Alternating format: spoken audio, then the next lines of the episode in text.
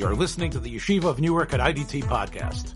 I'm your host and curator, Rabbi Abram Kibalevich, and I hope you enjoy this episode. Parsha.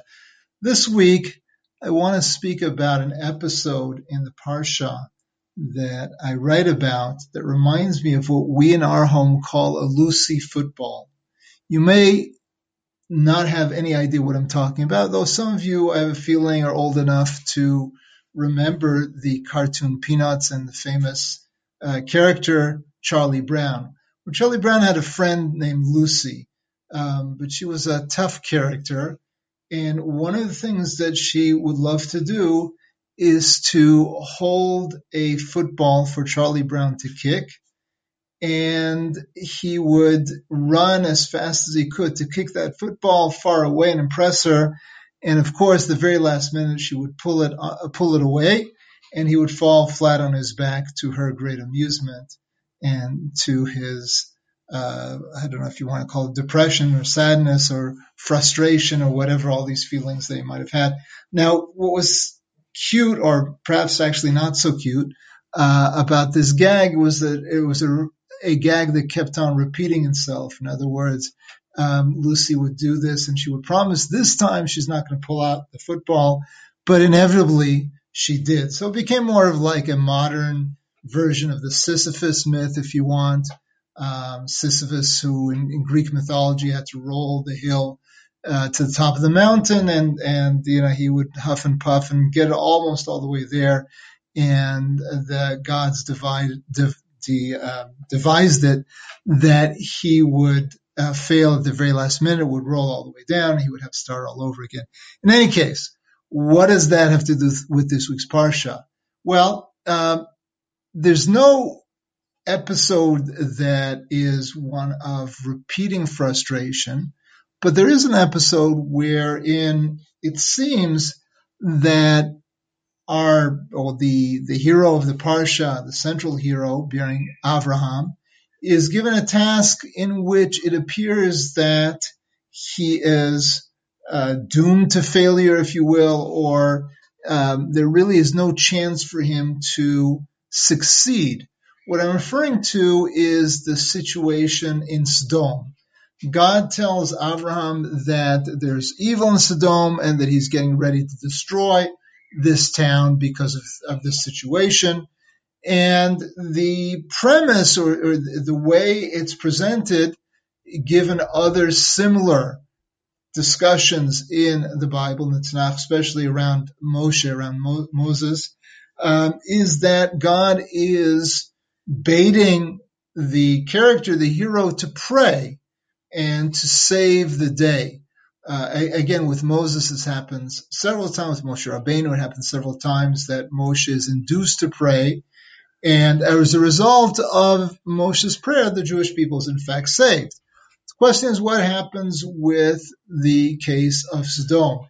Um, we end up understanding after the discussion between God and Abraham is done with that there was really no chance to save the city of Sodom. And so the question becomes, and this is what I discuss in this week's Parsha article, which again you can access on at the Jewish Press, either online in print. You can access from my website, and you can access by subscribing uh, to get them into your email uh, inbox on a regular basis. You will be getting that this Wednesday. Uh, in any case, over there I discussed this issue at length. And one of the things that I speak about over there is that prayer is not necessarily, and perhaps not even primarily, in order to get a result, to get something from God.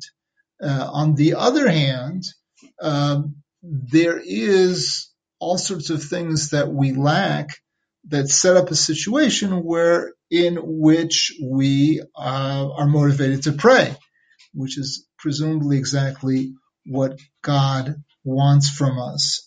Um, that's not to say that He's not interested in our taking action into our own hands by prayer. Um, it's interesting that the Netziv uh, Rabbi Naftali Tzvi Yehuda Berliner have mentioned on several occasions in the Beta series, uh, discusses how prayer is actually a natural way of the world running, and uh, that that the tefillah, the prayer, is similar to many other natural natural phenomena that work uh, by cause and effect. And if we pray properly, then oftentimes we will get the results that we seek. This, he says, is not something that's miraculous or supernatural, but is built into the natural system. Be that as it may, um, the main idea, the main purpose of prayer does not seem to be fulfilling our needs. Uh, there's another strong indication of that, and it's also in uh, not so much this week's parsha, but last week's parsha and next week's parsha. Um, and it's a theme that we see actually frequently in the Bible and Tanakh, and that is the uh, theme of the barren woman. Um, the the rabbis Chazal discuss and suggest that in fact all seven of our foremothers and forefathers were all barren. Um, clearly not a coincidence. And the rabbis ask, why is that the case that they were all barren? Uh, the, one of the answers that's given is that Hashem, that God, desires the prayers of tzaddikim, which is interesting and fascinating on all sorts of fronts. Number one, that um, that is, it's as if as there's some benefit to God from hearing these prayers. Um, that being rather strange, well, obviously we know that God requires nothing, but beyond that, um, that the tzaddikim themselves are somehow more motivated to pray when there is a dire need in their lives and not having children is a dire need for anyone. Well, I shouldn't say for anyone, for, for many people who do not have children. This is seen by them as something of utmost importance. And certainly if you're the founder of a nation, uh, founder of a dynasty, this is critical to have uh, offspring that will follow in your footsteps. So that is quite interesting, but there's something else I want to focus on.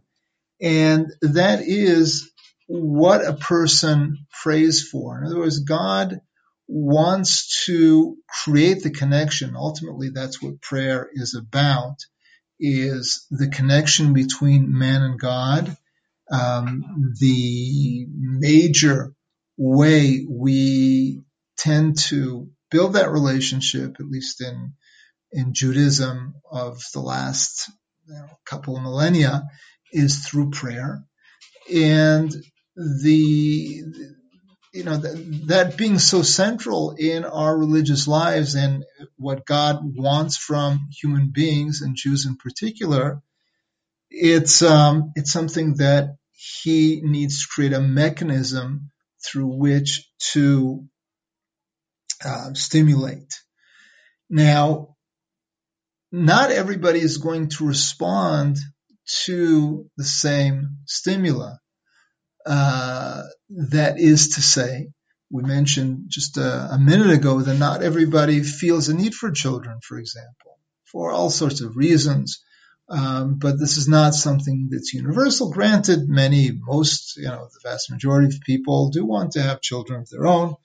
Um, and certainly, as we said before, if you're the uh, at the at the one end of a dynasty, you want that dynasty to flourish, and even if you're in the middle, you want it to continue, uh, what have you. But what's indica- what's what's uh, interesting in this regard is what Hashem, what God needs to do in order to get us to pray with intensity. Again, going back to what we said before, we should have asked the question, well, God may indeed desire the prayers of the tzaddikim, but don't the tzaddikim also and equally desire to pray to God? Why is it necessary for them to have a reason. Yitzchak, uh, Isaac was known as someone very closely connected to God. So isn't it the case that he prayed all the time regardless? And probably is. But the answer is that there's a different level of intensity when you feel a tremendous need, be it a personal need or a communal need. And this is what I want to focus on, connecting back to this week's Parsha. You can tell a person by what their dire needs are right? In other words, we see all sorts of things during our day, certainly during a longer period of time, uh, throughout our lifetimes. We see all sort of all sorts of things that aren't quite right, or let's even say they could be better, whether it's a relationship, uh, ours or other people's, whether it's a political situation, an economic situation, uh, again, be it limited to our own household, be it something communal, be it something national, be it even global. Right? So there's all sorts of things that we can pray for or that we, that might, uh, stimulate us to pray for. Um, but it's interesting what makes tzaddikim pray. So granted, having children is an obvious one. But in this week's parsha, I think we see something that is critical for understanding who Abraham was and who we should uh, ascribe to be ourselves. In fact, the rabbis say that one of the things that we should say ourselves is when will my deeds resemble the deeds of my forefathers, Abraham, Yitzhak, and Yaakov? Right? We don't say that about Moshe or anyone else, but we look to these shining examples as models of proper behavior. So, getting to the punchline, what is it that uh, that drew Avram's prayer? Go back to the beginning of the podcast, and that is the destruction of people. When people are being destroyed, in this case, they deserve destruction, right? They were reprehensible, immoral people. Nonetheless, Abraham saw images of God. He saw people that had the potential that exists with every human being. And he understood that that potential could be redeemed. They weren't doomed as long as they would be given more life doesn't mean they would redeem their potential, but the potential was there. And that for Abraham was a tremendous tragedy that called out for tremendous intense prayer as we said in the article, perhaps the prayer uh, was doomed from the beginning, but that's not the point. The point is this is the type of thing that Abraham prayed for when he saw even evil people uh, at a in a situation of mortal danger. And we see people dying uh, from all sorts of unnecessary situations all the time, even if it's not in our own backyard, though sometimes it is. Um, when we see that, we rarely give it much attention and almost never do we pray for them. Well, this, I think, is something that requires reflection.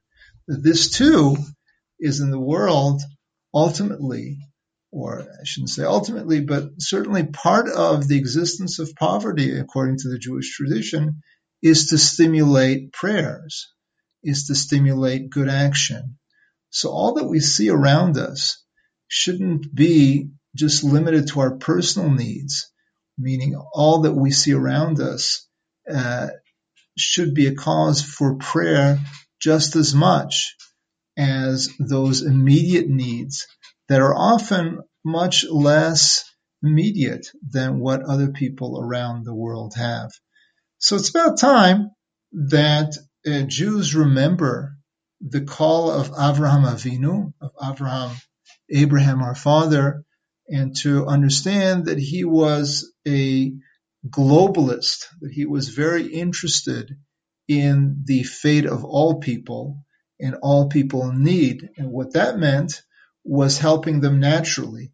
Was meant taking action. It also meant reaching out to God and forging that connection in such a way that perhaps God would be inclined to be more merciful and not necessarily judge the people as they might deserve, but rather to give them another chance. That's it for this week. Hope you enjoyed it. If you did, Thanks for joining us for another episode from the Yeshiva of Newark at IDT Podcast. Be sure to subscribe on your favorite podcast app so you don't miss a single episode.